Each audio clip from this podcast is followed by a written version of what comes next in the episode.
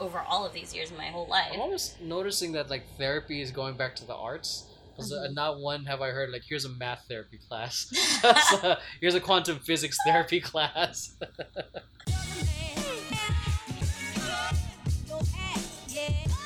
What's going on, everyone? You're watching Emerald TV, the place to be to move, groove, and grow. And this is a special podcast. Uh, it might not be just on Emerald TV. It might also be on Vision Paradox TV. It might be on the podcast as well.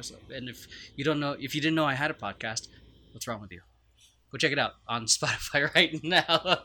so I'm on Spotify, iTunes, everywhere that you can listen uh, to podcasts. Just look up Emery Bernardo or Move, Groove, and Grow. Not Emery TV because it's not TV. So today we have an amazing guest. We actually connected. We've, we've danced on a couple projects, but we really got to connect on one of the things she's working on, which is about dance movement therapy. We have, I have the amazing Vicky May Alvarez.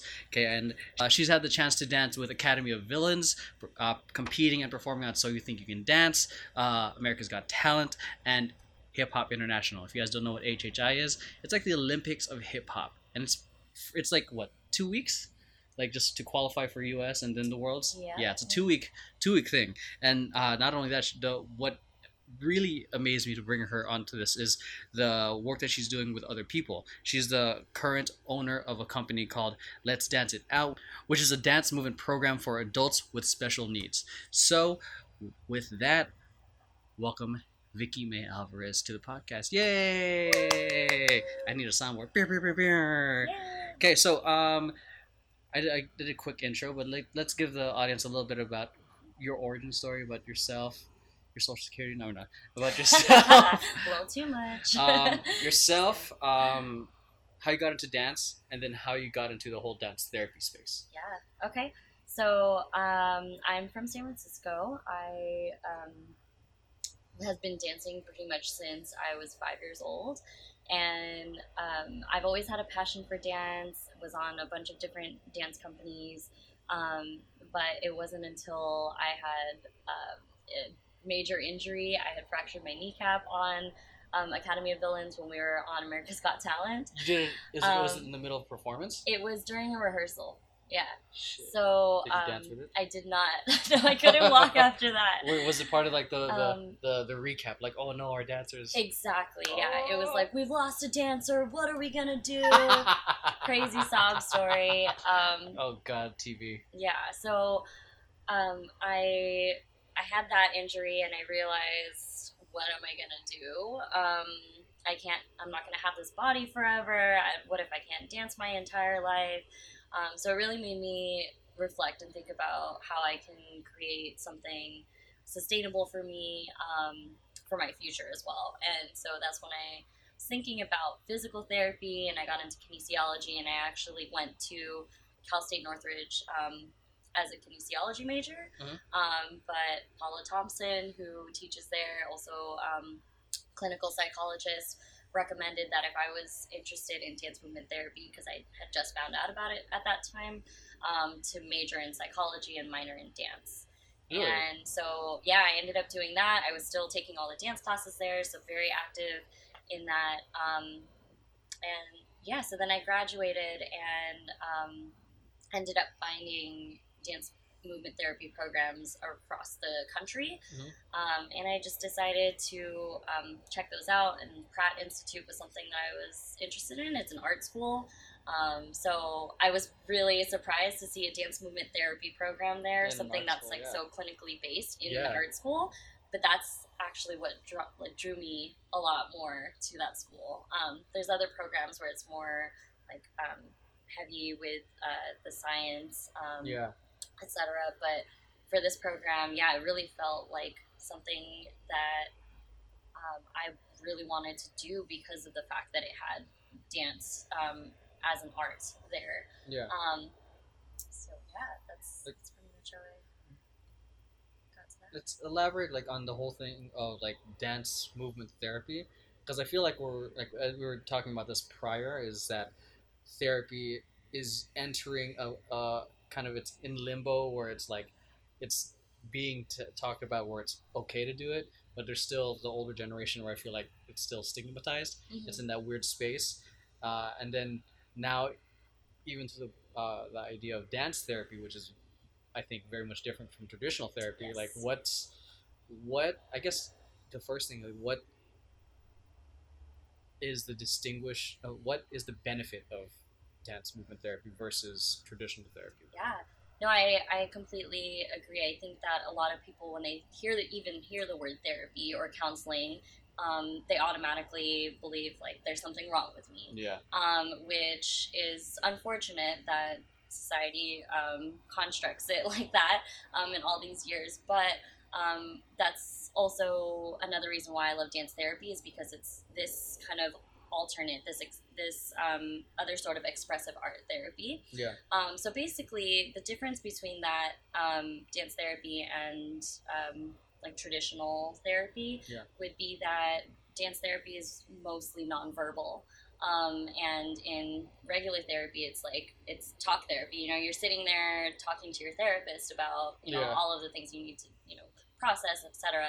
Um, but with dance therapy, you're more so using your body and movement, Mhm. um, and then from there on, you know, whatever it is that your that your therapist helps you um, guides you through, then you can you can then process that yourself, whatever your experience was in the session. Huh. Do, do you feel like it's? Well, I feel like it's sometimes hard to talk about things Mm-hmm. because there's that you know there's that resistance, and that means you have. Does that come up with that kind that kind of resistance? You know, when it comes time to move. Yes, I, I well, in my experience, um, it's also, I mean, even when I tell people I'm a dance movement therapist or you know in training, um, it's they they start to get a little um, intimidated because of the word dance. And they're like, "Oh, so does that mean I have to dance? Is that are you? Do you teach choreography? Like, Oh, wow, what's the yeah. se- yeah? What's the session gonna look like? Do you just is it like teaching a class?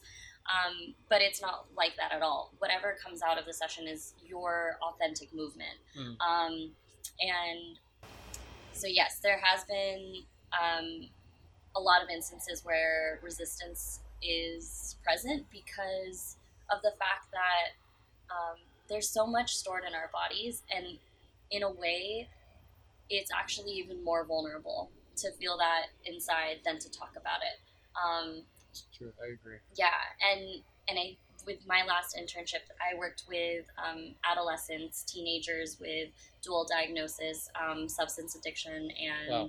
uh, mental health, and it was quite challenging working with that population. Um, extremely grateful for the opportunity, and I I loved it actually, but um, yeah, it, it was it was challenging because they um, for for this population um, substance was something that they used to cope um, and on for all of the you know experiences and trauma that they've experienced and um, when you're using a substance you're basically like covering up what's really there right it's like a it, yeah. it's like a like a band-aid in a sense where um, you're trying to mask mask that and um, yeah, it doesn't really it doesn't really handle the actual cancer, so to speak.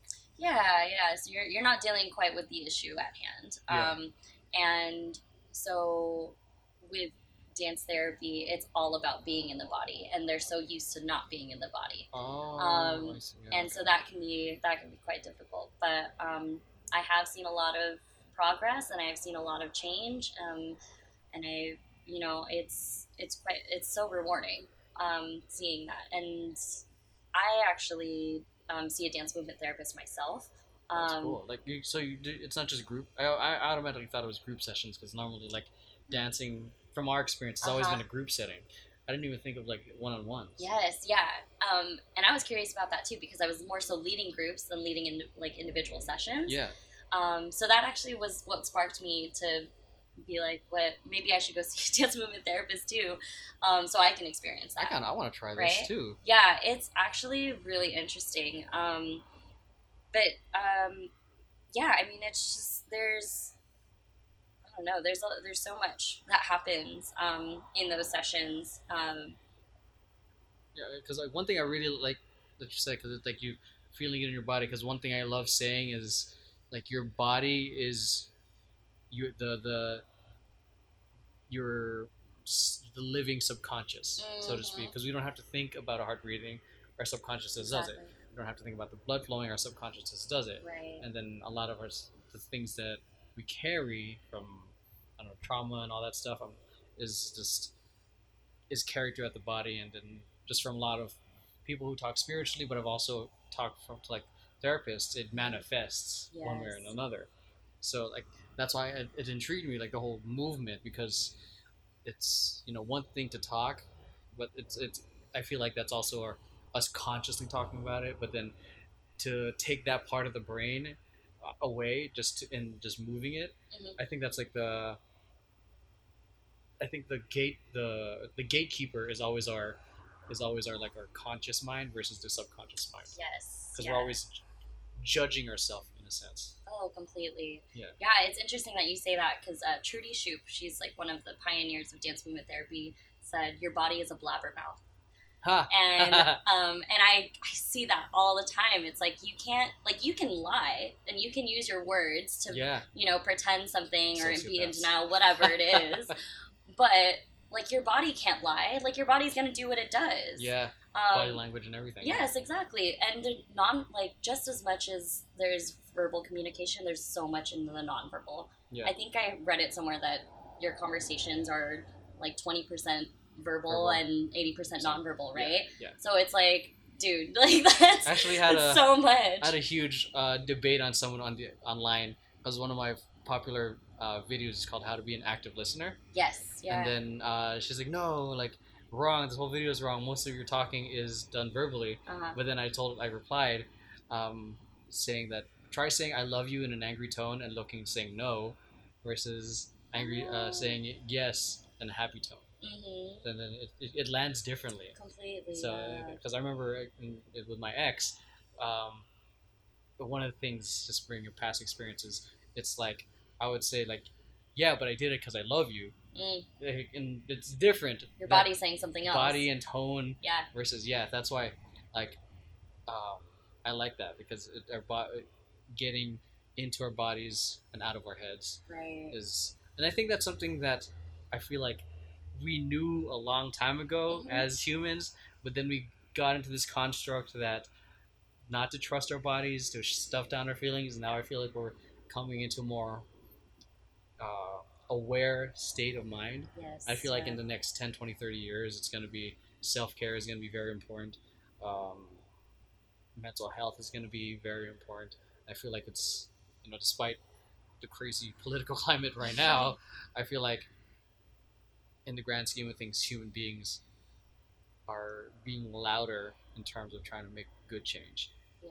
Yeah. Um, so uh, I want to talk about quickly is this, the whole stigma uh, on therapy or just mental health in general because I mean when we were younger Mhm. uh, like we're only 26 23 Yeah. uh, Yeah. when we were I, when we were younger like we didn't even think about that we just like No. yeah, it just stuffed it down and Yeah. just kept going. Maybe because I don't know if you had immi- immigrant parents. I had immigrant parents. They're like, "You, you're sick. Go to school." Exactly. Yeah. Put some Vicks on. Like. Yeah, put some you're Vicks good. on. You're Yeah. good. so, uh, but what I'm really fascinated now, not just the like our generation, but even the younger kids are more aware about mental health and Yeah. all that stuff. Like, what um, are your thoughts to the people who try to stigmatize?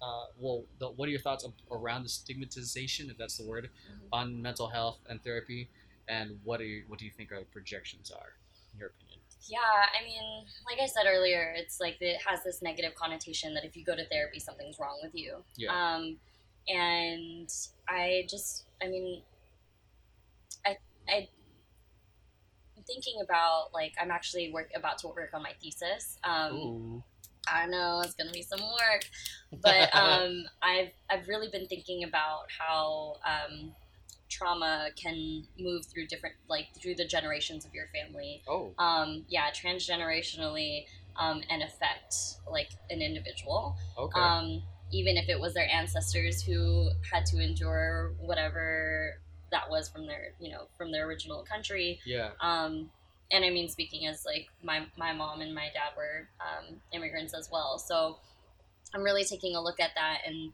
and seeing how um, how and like why like that's been such an issue to be like we're just gonna suppress all of our feelings and like we don't talk about this right Yeah. um and not to say that we're you know like i mean i feel like um, filipinos especially like are you know have so much strength built up because of the fact that we've had to bounce back um We have a lot of and perseverance. I- I feel exactly yeah. yes yes um and resilience too you know it's just all of this so um yeah i think it, it is interesting i think that um the the concept or like the construct of um therapy being uh, like a negative connotation or a negative thing is that um it comes from like from like from past generations um and also i mean society's constantly telling us to just like keep working and especially in america where it's like we don't get like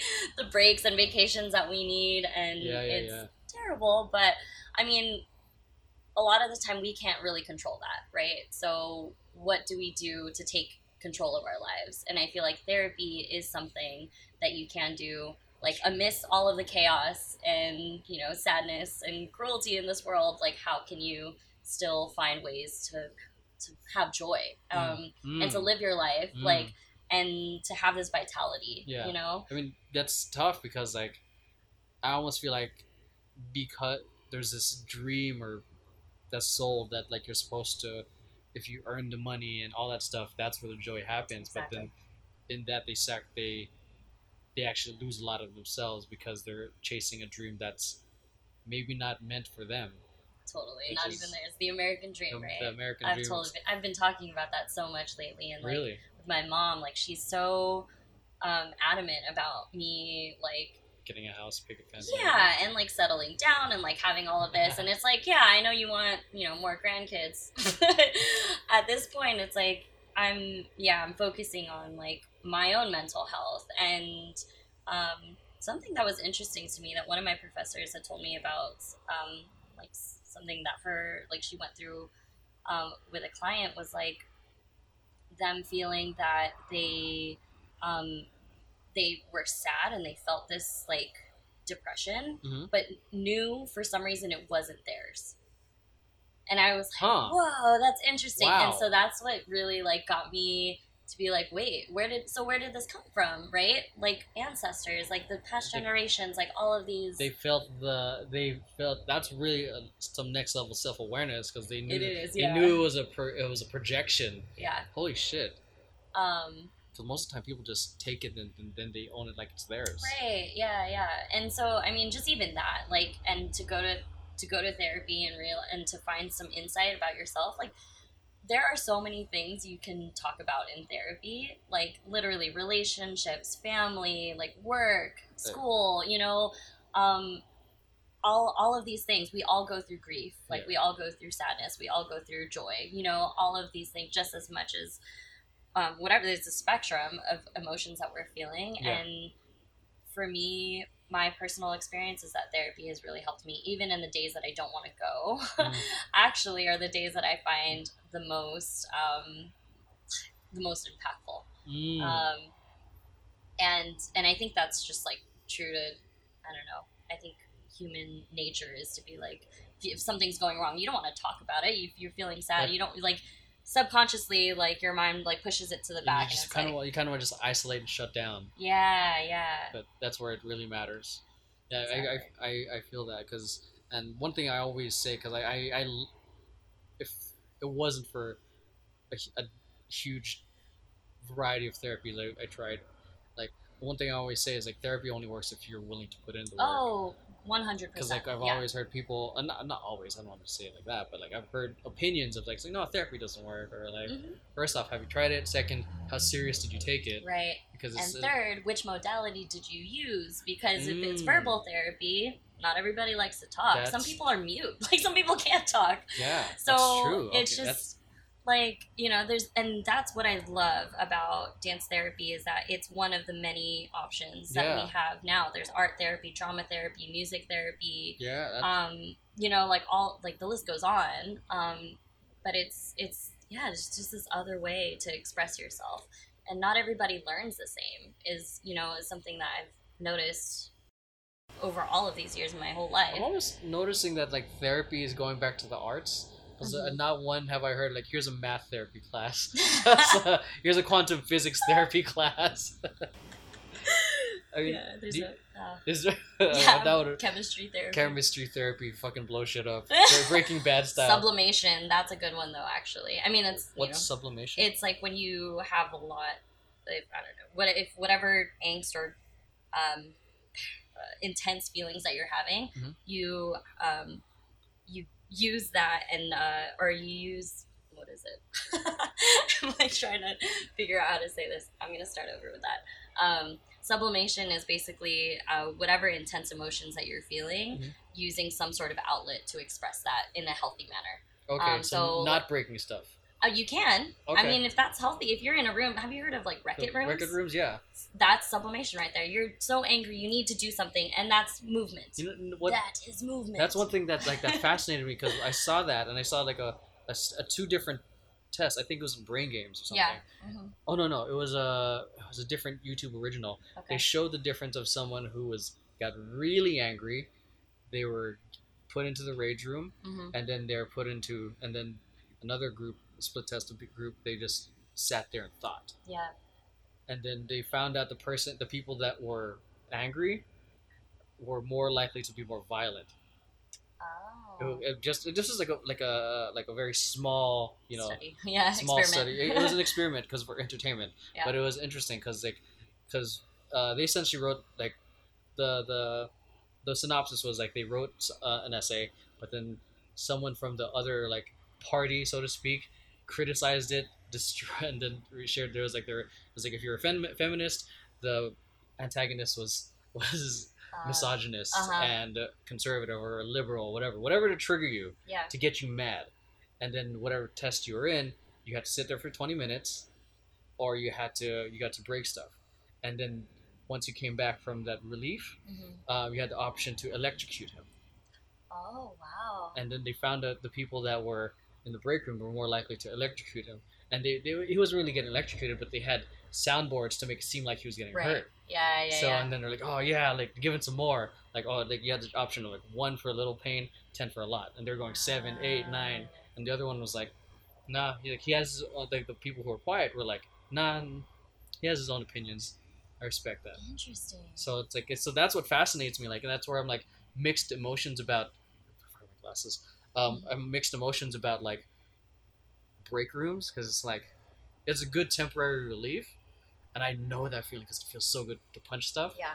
but I also I'm also well aware from like my own experience of when I've let myself go down that path of continual like that easy path of just punching stuff. It's like it brings out more aggression.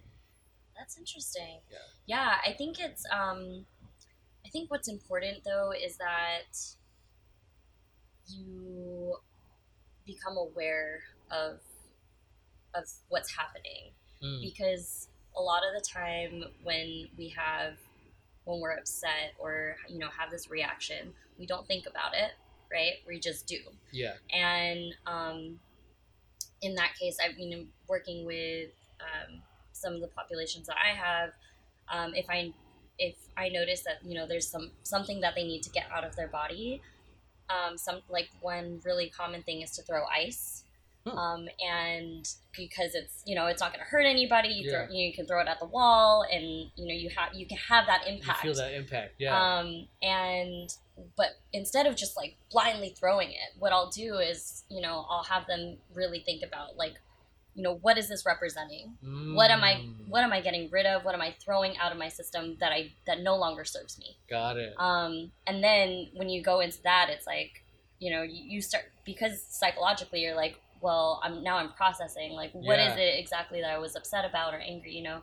Yeah. Um, yeah. I, I, I like I like that because now there's intent. There's like a, a focus on the energy versus like blind rage. exactly. Which because like for me like I went through through like I had to do 52 weeks of anger management. Mm. So like that that honestly like I loved that program because it was like it was humbling because like um, I went I went to into situations like where people did have it worse, but it was also like it was good learning from their experiences and the tools that I learned from there. It was just amazing. yeah. Um, but yeah, and like that's I love that there's uh, you're putting the energy towards something with intent and st- instead of uh, hurting someone. So, shit.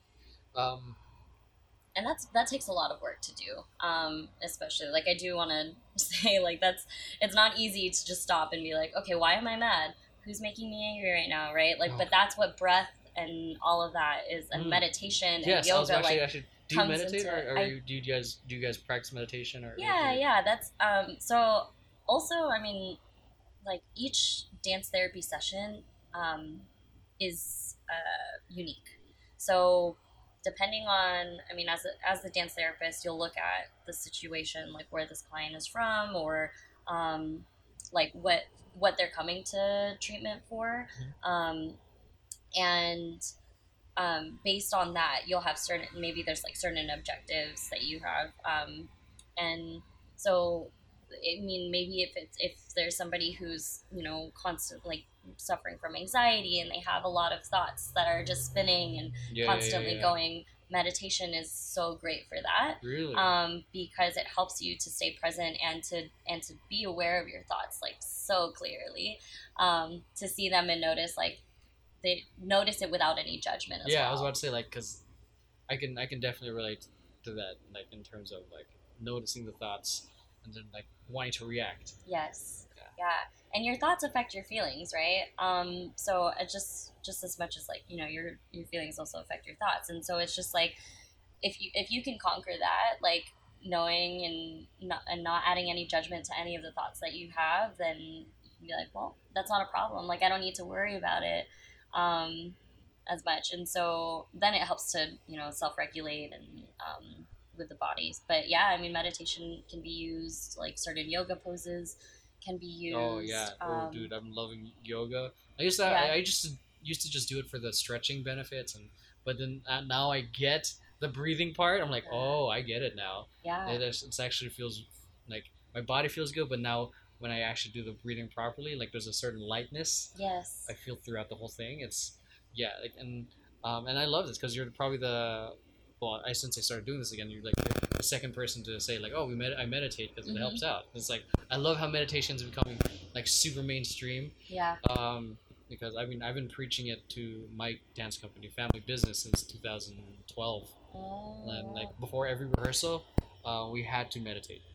really Yeah, because like it was always a requirement. Because I told it was always like to leave everything out, Yeah. to be present, to kind of relax you from the stressful day. It was Mhm. only five minutes, and it it was sometimes me guiding it, or sometimes just like waterfalls, you know, some Yeah. white noise, Mhm. and then they would always be like. Like I loved hearing them say like, "Oh, Emma, I can't look. I'm looking forward to meditation today." Like or like, "Oh, that I needed that," and because it's it's that the nice little quiet time for yourself. Yeah. For some, and it's also like one of my favorite things because I was doing it to help help um, learn how to sit with, with what makes my anger reactive. Mm. Um, and then I noticed, like for me, what uh, lessons I, I learned from it is you learn to sit with it and not react, and then let it go. hmm So then that's what I think is like the, the most like was good because it's very like uh, metaphorical to the breath because Yeah. it comes and it goes. Oh And yes. then, and then I love um, that. Yeah. and like very much I always say like at every rehearsal so it's like if you can't if the simple focus of the breath Yeah. and if you're not able to focus on that you uh, how can we expect you to like focus on the more complex things Yeah. and uh, so and I, always, I said breath controls the mind mind controls the body Yes. because it's like yeah I, I love it because I got into it because Phil Jackson did it Oh, cool. Phil Jackson did it to Michael Jordan and the Bulls and then I was at I, I, I was studying to try to figure out like like how do I make a good team not not like super talented but like I'm trying to make like trying to make them fall in love with the culture of the team Mm. And like so I, I was doing like I was mimicking all these things I was doing meditation um, um primarily meditation really Yeah. Yeah. so that was the biggest game changer and what made us different as a team Yeah. Yeah, I mean, I, I mean, I was like always into yoga. I was like dancing, and I was like meditation. I can do that. And then I tried it. and Was like, oh my god, this is so hard. Like I would start to like I think I was using um, Headspace. Oh, Headspace is great. Headspace. Headspace. So this is not a sponsored video, but Headspace. if you see this video, cut me a check. well, like ten percent. it's something. Uh, and, and I, I used Calm, not a sponsored. I used Calm.com for a year, not a paid advertisement, but Calm. You You're know a what student. to do. you got a discount on Headspace. So. No, yeah. So yeah, you were saying um. So anyway, yeah. No, I did try it, and at the at the beginning, it was so it was so hard. even Um, with the guided voice. Even with the guided voice, I was like still thinking about my own thoughts. And then there's a part where you know you have your own breathing exercise and you go through it. But um, I just yeah. So when I tried, I was like, oh, I can do you know 15 minutes, but sitting there 15 minutes actually it's quite intense. so I was like, okay, I'll work my way up. I'll do five. I'll do five. I'll do ten, and then you know eventually. But um, yeah, I think that's really great. I've been seeing articles too about how um, some schools are now implementing meditation Instead of instead of detention. Yes, I love like, that. Why wasn't I a child at that time? Um, but that, that kid would be a lot happier versus reprimanded. Yes, yeah. Um, you know, and and having those kind of like coping skills to be like, you know, I'm really angry right now. Instead of starting a fight with somebody, is like, well, let me just let me take a break. Let me take a moment, go focus on my breath, take ten deep breaths, whatever it is they need to do, and then come back in the space, and then they can talk about it and resolve it. You know? Yeah, I think I think that's one thing that we're not really taught is how to cope. Yeah. we just are taught to push through, and then sometimes that comes in the form of anger because I Mhm. mean, because a lot of us um, relate taking a break as giving up or quitting or Yeah. and that's like and we have such a uh, an awkward and twisted relationship with failure or giving up or taking a break it's like Mhm. you know it's really taking a moment to take care of yourself like literally like a timeout in the middle of a game i don't know if you like basketball Yeah, yeah, yeah. so yeah. yeah like in the middle like it's literally take like a timeout in the middle of the game when things are going wrong you call a timeout Yeah, and like especially like in relationships timeout i need to take a walk whatever exactly. so and i think it's, it's um this thing called the pause button. yeah Have you heard of so, what is it? Seven Habits of Highly Effective People or something. Uh-huh. One of them, I think, is like you literally pause right here yeah, like you push this. I don't like, remember that at all i gotta re- i gotta reread it it's been years yeah, same. So, um, in regards to um, self care, or more rather coping mechanisms, um, I, I think it's hard to implement that. Now I remember, um, is if you're not aware of what's happening. Like when you're Mhm. angry, like you said, it takes a lot of work to stop in the middle of that intense moment because you you're in that fight or flight mode. yeah. So like so the coping mechanisms are good. Like how would you start teaching someone to become self-aware in that intense moment? Mm. I think for that, it's like all of all of the kind of like psychoeducation you can give somebody before the event happens, right? Like you talk to them about, you know, maybe you can sit and talk about like what what first of all, like do you have any coping skills um, or coping mechanisms? Um, and then once they are able to identify those, okay, so these are the things that you you know you can go to. These are your go tos whenever you feel Yeah. angry, upset, you know, frustrated, anxious, etc. Um, These coping mechanisms are either productive or not. Like sometimes some people cope by punching a wall. Ah, yes. Okay, so identifying healthy coping mechanisms, and and then from there, it's you know I think it's it's more about finding what works for that person. Yeah. Because the therapist or whoever you know counselor is helping them in that, they could easily say, well, this you know this is this is what to do. Yeah. But it's more of a question of like, so how can you make this work, right? Yeah. It's your. I mean, this is your life, Yeah. right? As the client, like So they like, need to now they like, they oh, need shit, to figure out, figure out. yes and if they're motivated enough for change or wanting that you know to change you know switch their habits up then like you said if they're if they have the um, motivation to do it themselves or willing to um, to dive into that then you know that choice is up to them Yeah. um, so really it's just kind of offering Yeah. what you know what can you do how can you implement this how do you know Um, also, another great thing about dance movement therapy is identifying where in the body you feel what you're feeling. Oh, So, yeah. Right. So, like, your feelings also affect your body, right? Yeah. Psychosomatic um, symptoms yeah. come up. You know, maybe if, a lot of kids, when they're younger, they're like, oh, mom, I have a stomach ache. I can't go to school. They might actually be sick.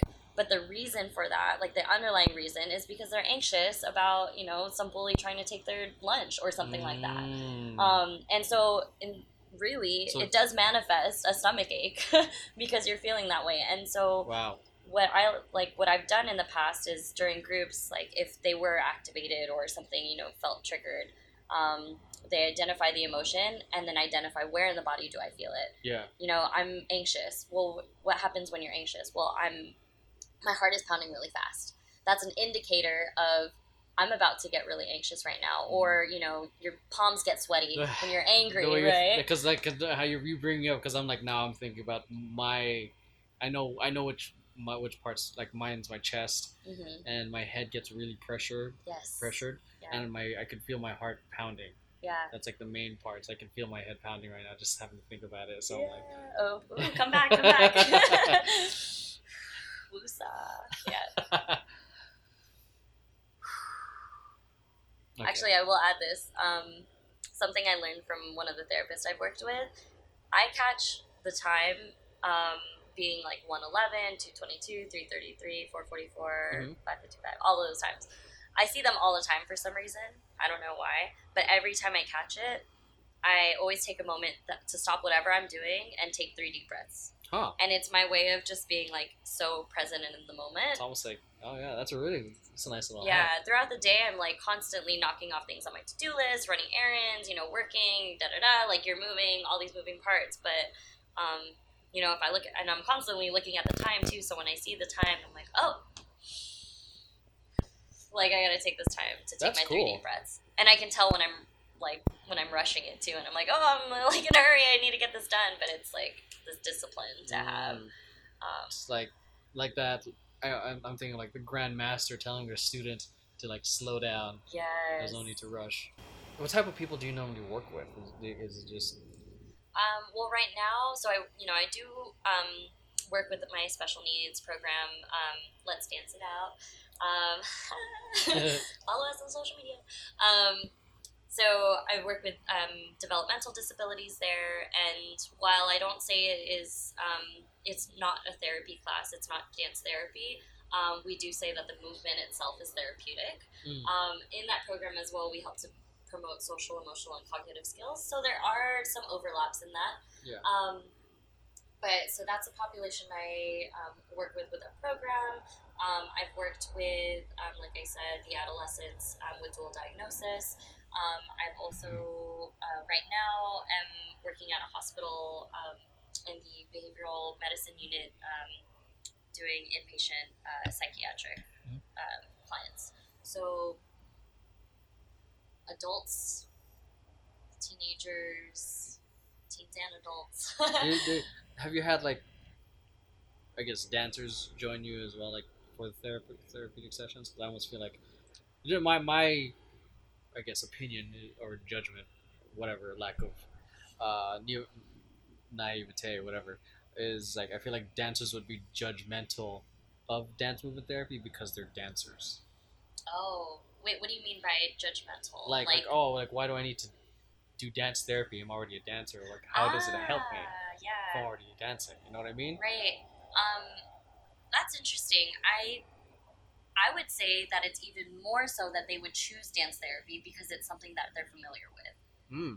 Um, because I mean, us as dancers know how therapeutic movement can be. Oh yeah. Um, Look how young we look. yeah. We're 23, everyone. so I mean, for me, like I, I, I mean, I don't want to assume for all the other dancers, but if I if I were to be like, oh, I'm gonna, you know, I have to do therapy, and I had the option to do verbal or nonverbal, I'm gonna do nonverbal because True. the dance is something I, yeah, I've already, I'm, yeah, I'm familiar with and that I do. Um, and I have seen some overlaps too. Like there are some teachers that I've taken class from um, like Gaga. You ever taken those sort of classes? No. That style is quite interesting, um, but there's a lot of sort of improv and like finding the body and like really like knowing it kind of inside and out. wow. Um, and there's a lot of a lot of that um, that um, kind of brings up the authentic movement, Huh. and that in itself is is healing. I feel like. Um, so, yeah, it just. I guess for an outsider, what what what is authentic movement? Mm. Um, like genuine movement that comes uh, without any sort of like judgment or um, intention. Like it just it's raw. Yeah. whatever comes out comes out. So- it's it's sort of like improv. Like Yeah. that thing just happens. You don't really have an intent for what you're gonna do, um, but it just it flows. It just comes. Yeah. yeah. Dang, that's cool. Like uh, I'm aware of like so, a couple of friends of mine are trying to, uh, not necessarily do a th- dance therapy thing, but they're trying to do like a, an event where you just kind of like share your story, and then you kind of you kind of read it, but then you interpret it as a dance. So I don't know. Like I, I I'm- like almost compelled to like link you guys up because it's like Please because do. it's- yeah. then you you would come from the space of you know working with people in the therapeutic sense Mhm. and they're just doing it so it's an outlet Yeah, yeah. so i think that's that combination I think the thing with that though is to be careful about what you're like what you're evoking in these people because if you are facilitating let's say a group um, without the, ther- the therapy background um, you're kind of asking your participants to open up a can of worms um, without them knowing that you're going to be able to close it back oh so see, see it. that can be Yeah. um i would i would just say like proceed with caution in in those situations just because um therapy is a very vulnerable place especially with movement like i said it's like a um feels you know it's a it's a very intense process to go Yeah. through um and so if you're asking somebody to you know go somewhere and in a in a sense process that whatever experience or trauma whatever that is you have to be able to know that you're going to be able to hold this space for them um, and make sure that they don't leave um, triggered or you know like um, dysregulated um, and you know who knows where they're going to go after this they're going to hop in their car oh and shit. drive off somewhere we're in la so like somebody's got to have a car um, and traffic oh god but you know so it's Yeah, like yeah, you yeah. want to make sure that if you're going to open the book you you've got to close it at the end as Mm. well um that's i mean i think it's great with you know what they're trying to do but Yeah. yeah, okay yeah see that's the, the perspective of like someone who doesn't know you know the Mhm. whole area of i don't know what i don't know yeah so like it's you know it, the that's why i felt i thought it was cool like i i also thought like there's got to be something missing or you know um or at least you know provide resources or something that they Yeah. can do because that stuff can get really emotional um, at times so just just to have that that extra cushion and the backup um, to make sure that they're supported Yeah. Yeah. I mean, because, I mean, God, I, I can only imagine now if things take a, a right wrong turn. I'm like, now I'm jumping to conclusions of worst case scenario. Well i mean it's good to think about that though because you you do want to you know have all of your um what's the word what's the Ducks in a saying? row? yeah, Yeah. something like yeah Yeah. Yeah. Because, yeah, because it's such a essential. What I'm appreciating now, like, now that we're older dancers, there's like a level of appreciation for self care that we didn't have. So that's why I kind of appreciate that they're that they're not only just dance therapists using therapy for our mental health, but there's also dancers. Uh, I met up with a b boy uh, who's who is now into physical therapy. I love that da- there are dancers now who are in physical therapy, like John John, same that, that, that understand how we mess up our bodies in various Yep. ways. like fix me Yeah, so it's like I and yeah, that guy uh, gave me some great tips to help my lower back and everything. oh good So, but yeah, I just love that. I guess uh, the dance community is now going to like somehow helping the rest of the world. We found like this little, this treasure that we found, and Yeah. we're trying trying to use it so that regular people can use it and kind of experience the benefits we got uh, as dancers. But now it's like helping them in a different way. yeah yeah For us, I, I think it was mainly like like an escape hmm or like um was therapeutic for us. yeah, well, yeah. it really was like the the hard work the hell weeks hell months. hell month. oh god you guys had hell months Oh, we had the hell years. what what what the just moving on. No, just kidding. dang yeah i mean Yeah. i can i can imagine how intense rehearsals are but the product always turned out great in my opinion I, I will admit that, yeah, for sure. So great. I mean, yeah, all of that experience was, you know, everything that I'm taking in with me now and, you know, how I approach life. So it's, it's yeah like how what now i'm gonna get a little interest- interested like what would you say to yourself to your 16 year old self Ooh, my 16 year old self? yeah Um, get ready. damn This is get ready a life's gonna punch you in the face um, get ready for what just everything that life is going to throw at you. I t- did not expect this is where I was going to be at. Um, I had, I think, even you know, being raised in a Filipino families, it's like Was become a super- nurse, become a doctor, Ah, become yeah. a pediatrician, become a lawyer. was that your route Um, I've I almost attempted to go to nursing school. I um, yeah, my mom was like, be a doctor, be a pediatrician. I wanted to be a pediatrician for the longest time when I was younger, and then I realized how much school it was, and I was like, eh. um, Dead. so yeah, completely. Um, but yeah, it was. I had all of these things, but the thing that stayed consistent throughout all of those years was dance. Mm. Um, and you know, and psychology. It was just I'm I like learning and like with people like social interactions. I was always about like why do people do what we do yeah um, and so I honestly, there's nothing I regret. I don't regret anything um, about how I got here because it just this entire path has helped me to shape who I am today, and also um, helped me to like have that motivation to grab my learning experiences and like translate that into my work and Yeah. how I work with my clients. Um, and just like in people, my relationships too, you know? yeah Yeah. So, for working with you, it, do you have a regular session or is it primarily one on one right now? Um, right now, I'm so I mentioned my internship that's at um, the hospital. Um, I'm working in groups there, um, and it's very kind of like free form. Like they're able, like we always have those groups, um, those days, those times, um, but because it's acute, the the patients there aren't there for maybe max like more than two weeks there. So i might see different people every day. Sometimes they don't want to come to group or sometimes they're kind of in and out. Um, oh. and what i really enjoy about um, this so far that i've started is that um, yes we do give them the option to like you know self-regulate. If you feel like this is too much being in this group you know take time to take a break and then you can come back when you feel ready. Yeah, um, there's no pressure to be like no you have to stay in this room and stay confined. Yeah, um, and I think that's a lot of what dance therapy is. It's like this flow. Mm. Like you can you can't. And what I'm learning because I'm like a perfectionist and very like organized and like you know structured, you can't have you can have a plan when you go into the session, but know that it can go anywhere.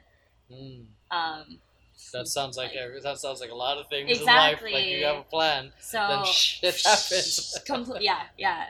Um, so it's yeah, I think it's um, that's that's the part I really like about it is that there's freedom, um, and there's essentially no mistakes in that group. Like whatever you do is like you know your subconscious like really taking you there to do that. Sometimes people do things and they're like, "What? I don't even know why I did that." Right? Like not even like not in just like therapy sessions, but it's like in life. Like sometimes we do things where like, "Oh, like I, I don't know why I did that." Um, but there's something underneath there, right? Like that's that's trying to get out or whatever. So Yeah. Huh. That's what. Yeah, because I've had those moments, uh, like, where an emotion just overwhelms me and it just happens, and I feel, like for me, because I um, it's like almost like, I wake up from the moment. Like, and I think sometimes it's like. I think majority of it has been like from my fits of rage hmm and I, I feel like my body is waking up like I'm aware of what's happening, but like I feel like a a, a veil is coming off, Yeah. and then at the same time there's still pressure, and I'm feeling uh, like my body's numb, but it, it I ha- wasn't sitting on it. Mm. So so that those are the moments where I feel like I don't know, I just did that. I just did it. Yeah. Like or even or even when I go into a cipher sometimes. I still get sick, scared freestyling. Like going Mm. into cipher. I don't know if you like it's like like going into a freestyle circle or proper term cipher. Um, is like I'm I still get nervous. I'm like but when you just jump in there's that wave like oh, and you just do it and like you have no idea what you just did. You just do it. Yeah. Yeah. I think that's kind of like the fun, the, the the more productive way of doing it. But yeah, Yeah. wait, No. I'm bored with you now. I'm just kidding. I got all the all the information I wanted. No, um, uh, luckily, we're like, you guys have no idea how comfortable we are right now. We are not. We're being totally Filipino. So. but um, when it comes for someone who's afraid to start doing therapy, because you know it's like they're afraid of that judgment. Like, what would you say to them? Um, well, I'd probably ask, like, why? You know, what's what's holding you back? What are you afraid of? Um, what are your fears about this? Um, and I mean, not as not as the, the therapist. Like, I wouldn't ask these questions. Like, I mean, obviously, that's before they'd come to the session, right? Uh, hmm. if it was a friend, you know, and I was talking to them and they were like, I'm I'm scared to go to therapy, Yeah. like I don't know. Yeah, I would I would probably just ask them like and maybe they don't need to tell me what it is, but like maybe for themselves, like what is it really that you're afraid of? Um and then tackle those tackle those thoughts with like, you know, facts or things objectively, like what's really happening. And all you know, most not most, but like I I know for myself, like I was pretty, I was pretty scared, um, just because you know it's, like I said before, it takes you to a very vulnerable place, um, and not everybody wants to go there. Not everybody wants to feel all their feelings. You know, people cry and they're like try, trying to stop their tears from falling, like, or they, you know, yeah, that's they go to a different room to cry, which is, I mean, you know, do what you do, but it's also like, why is that? Um, also another like social construct that crying is a bad thing. yeah. Stop crying, you know, like don't, a cry. Yeah, that's a lot of hair exactly. You know, and it yeah, it's all these sayings I think that are really influencing us, and and we may not know it, but like these voices are constantly being repeated in our head. That's not even our own voice. yeah, You know, but it drives us to guilt. It drives us to shame. You know, it drives us to um, feeling bad about ourselves um, for something that's so natural. You should be crying just as much as you should be laughing. You know, like all of these things, like they have their polarities, but that's what makes us human in the end. yeah. I, I think I definitely like vibe with that with being okay to cry. I used to um, be. I, th- I remember in high school or or college. I, I remember I was so angry at my friends because I discovered that they were doing drugs. Not and it wasn't weed. uh, it was worse, uh, and I had I felt such a such a deep, deep betrayal. Mm. And I, I, I remember telling myself I'm gonna be so cold and all that. Try to like try not to cry, show an emotion, but it was like I just became angry as fuck all the time. Yeah.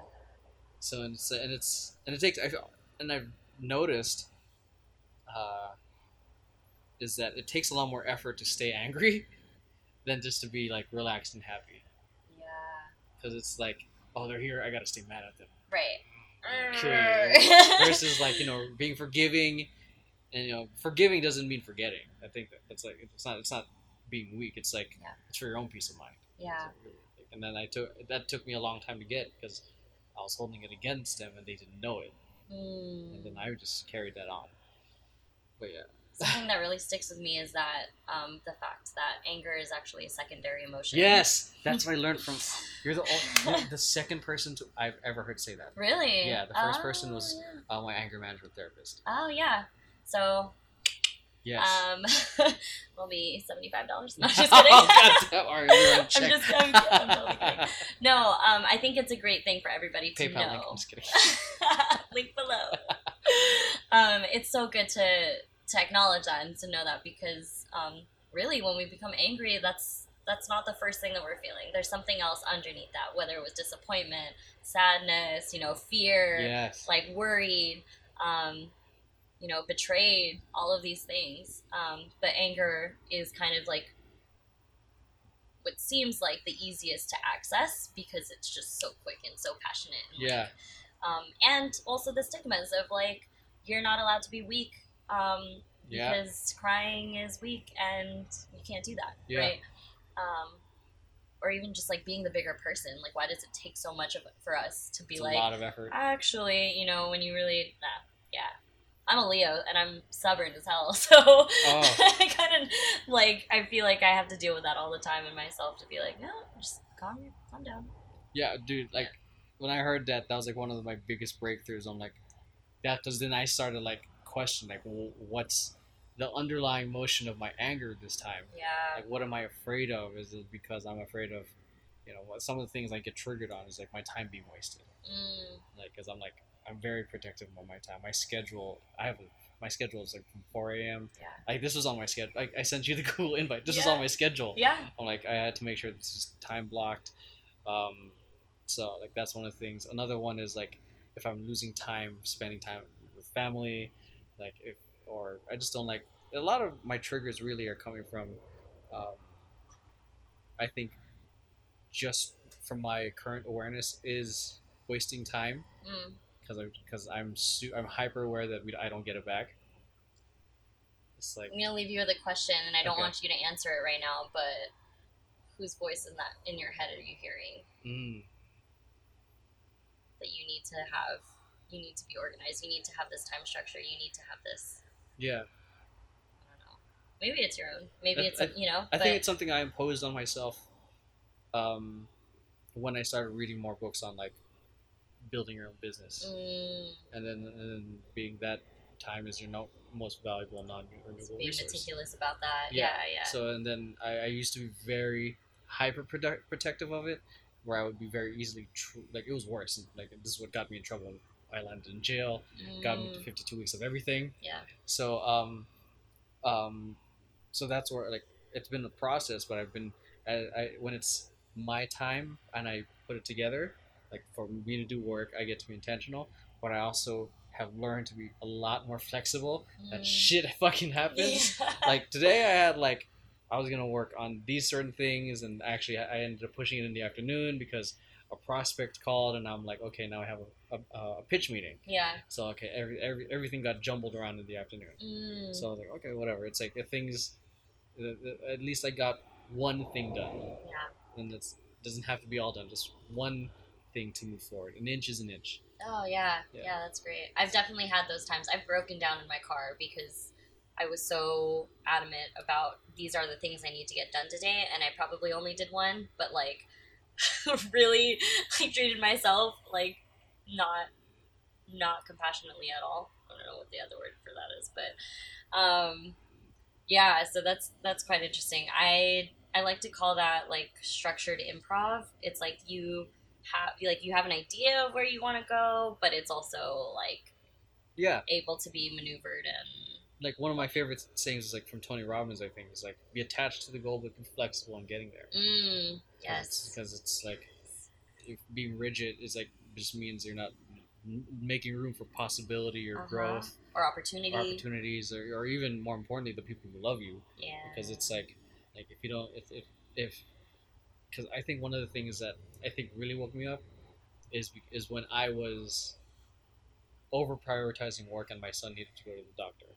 Was and I was and uh, his mom was like, "It's breaking my heart that you're prioritizing work. Then bring him to the doctor to get checked in." And I'm like, "No shit." So That's great communication though. like, Instead of like you are not prioritizing this, you're not doing this, da da da. like, Like, blame. we like way like before we even like decided to just be co-parents. Like we went to a lot of couples therapy and a lot of individual therapy. We were like very very much on the same page of trying to be good communicators good, yeah. which, which, which is i'm very grateful for because now we can display that to jordan to Mm, be good at communicating. And he's been he's such like a like off on a tangent now. Like he's such a like a sweet little boy. Like um his mom recently had gone to a car accident that her back was hurting, Oh, okay. and he like lifted her face and was like, "It's okay, mom. We got this. I love you. oh my like, god. We didn't teach you that, but he's yeah, Aw, like, that's it's- really great. yeah." And like I, I think that's like one of my goals. Like I think that's what one of, becoming a dad woke me up in having to learn how to manage my emotions better. Yeah. Because I used to think controlling your emotions meant stop. Yeah. You know what I mean? Yeah. yeah. But it's like more rather now I've learned it's like learning how to be calm in the middle of the storm, kind of thing. Santosha. I literally just had this yoga class Santosha. the other day. Santosha. I'm pretty sure that's how you say it. It's like it's exactly that, like staying calm in the midst of chaos. Like there's so Mm. much happening, but being able to find like that zen for yourself Mm, yes. throughout all of that. Yeah. Is that sent? Is that a what is sent? Is that like a religious practice? Or What is? Uh, I think it's just from like from yoga oh practices. yes. Yeah. So Oh wow. Because I always called it stoicism. Like there- Stoic- there's a practice, a philosophy called stoicism. The common misconception of stoicism is like you're stoic, you're cold, you're Ah. detached. Uh huh. Uh, that's like the misconception because the Stoics have a high priority of being even keeled, and their focus uh, is always on what they can control, not on external Oh. circumstances. Oh, that's interesting. That's one, and it was uh, the, the my favorite comparison of it is if the Zen Buddhist was the quiet monk in the in the beautiful mountains, the Stoic is the qua- is the calm man in the middle of the of chaos Oh, okay. like the stoicism was adapted by emperors uh, in the roman times so they can learn how to like one of the most famous ones is marcus aurelius Mm. he's a he's he was a stoic he always kept reminding himself like you like he even had a he hired someone to always tell him remember you're only human Oh wow. Like, that was he his only job. somebody for that. yeah one job. yeah you're only human grapes but yeah that's that's what i love about stoicism it's like it's because it's one thing to be go to a retreat feel all the rah rah and feel calm and then you're thrown back into the chaos Exactly. And how do you like, what am I? How am I supposed to do? Bring Yeah. this over to this? Yeah. so that's what fascinated me about stoicism is like um, they're very some people would say pessimistic but it's like they, i think they grounded in these can happen Yeah. like one of the, my favorite sayings is like like their old saying is like yeah i'll take a ship to make it to the isle- other island unless it sinks oh. Yeah. Yeah. like that there's the goal but unless you know things happen too Right. Right. so like uh, one of my favorite things that they did i mentioned this in a previous podcast is that they do things called oh, there's something called fear casting fear setting mm-hmm. not fear setting is it um, that sounds familiar. I think it's called yeah, it's fear setting. So whereas goals, we set the goals. Here's how we're gonna do it. Fear setting is like, here's what I'm afraid of. Mhm. Worst case scenario, but you write back, you write things down how you recover. Yeah. So it's like it's very much the whole Yoda thing. Like define your fears and you can conquer it. Well, it's the same thing with anxiety. They're fear thoughts, right? What Yeah. if? What if? What if? Like yeah, yeah, yeah. it's all these things, but like you know, it's it's it's trying to battle that of like objectively what is happening here because you're you- now you're starting to think about something that's happening in the future instead of what's happening right now. Yeah, Um, and so, I mean, I suffer from anxiety a lot too. So I think that's like what I've, you know, I know that's what I've been working on a lot is like making sure that um, whatever is happening in this moment, like I'm only using that information instead of the what ifs. Um, and also, like if you're thinking about the what ifs, what if it, you know, and usually those are fear based, so it's negative. What if this negative outcome happens? Also, well, what, if the, opposite positive? is true? Yeah. Yes. Yeah. That, that yeah, I love the whole um, yeah, because I I honestly used to be socially anxious, like Still am. like, like um, for I'd go out and I would always think people were judging. um, Usually because in elementary school I had really puffy Bruce Lee hair and I was Mm. teased a lot for it. Mm. And it it's Bruce Lee, but I was still like getting laughed at. Um, so I, when I grew up thinking like in high school and college, people were judging me because of my hair. And what I did was I went, I, I, I started, uh, I went on a mission to learn how to talk to girls because I was Oh. super like, because one one other trigger, not trigger, uh, catalyst for that was my friends would end up dating the new girl in the social circles. Like, man, I don't want to date anyone in the same circle. Oh yeah. so I'm like, so I was like, okay, I gotta learn how to do like do things on my own. Mhm. So I figured, you know, take tackle two birds with one stone. So what I did was go out Thursday, Friday, Saturday, Sunday night wow. with friends to learn how to talk to girls, deal with that anxiety, Exposure therapy. get yeah, I guess so. Like, so and then get a shit ton of no's, uh-huh. but eventually start getting experiencing the wins. yeah. Like like okay, the first step was ask what time it was.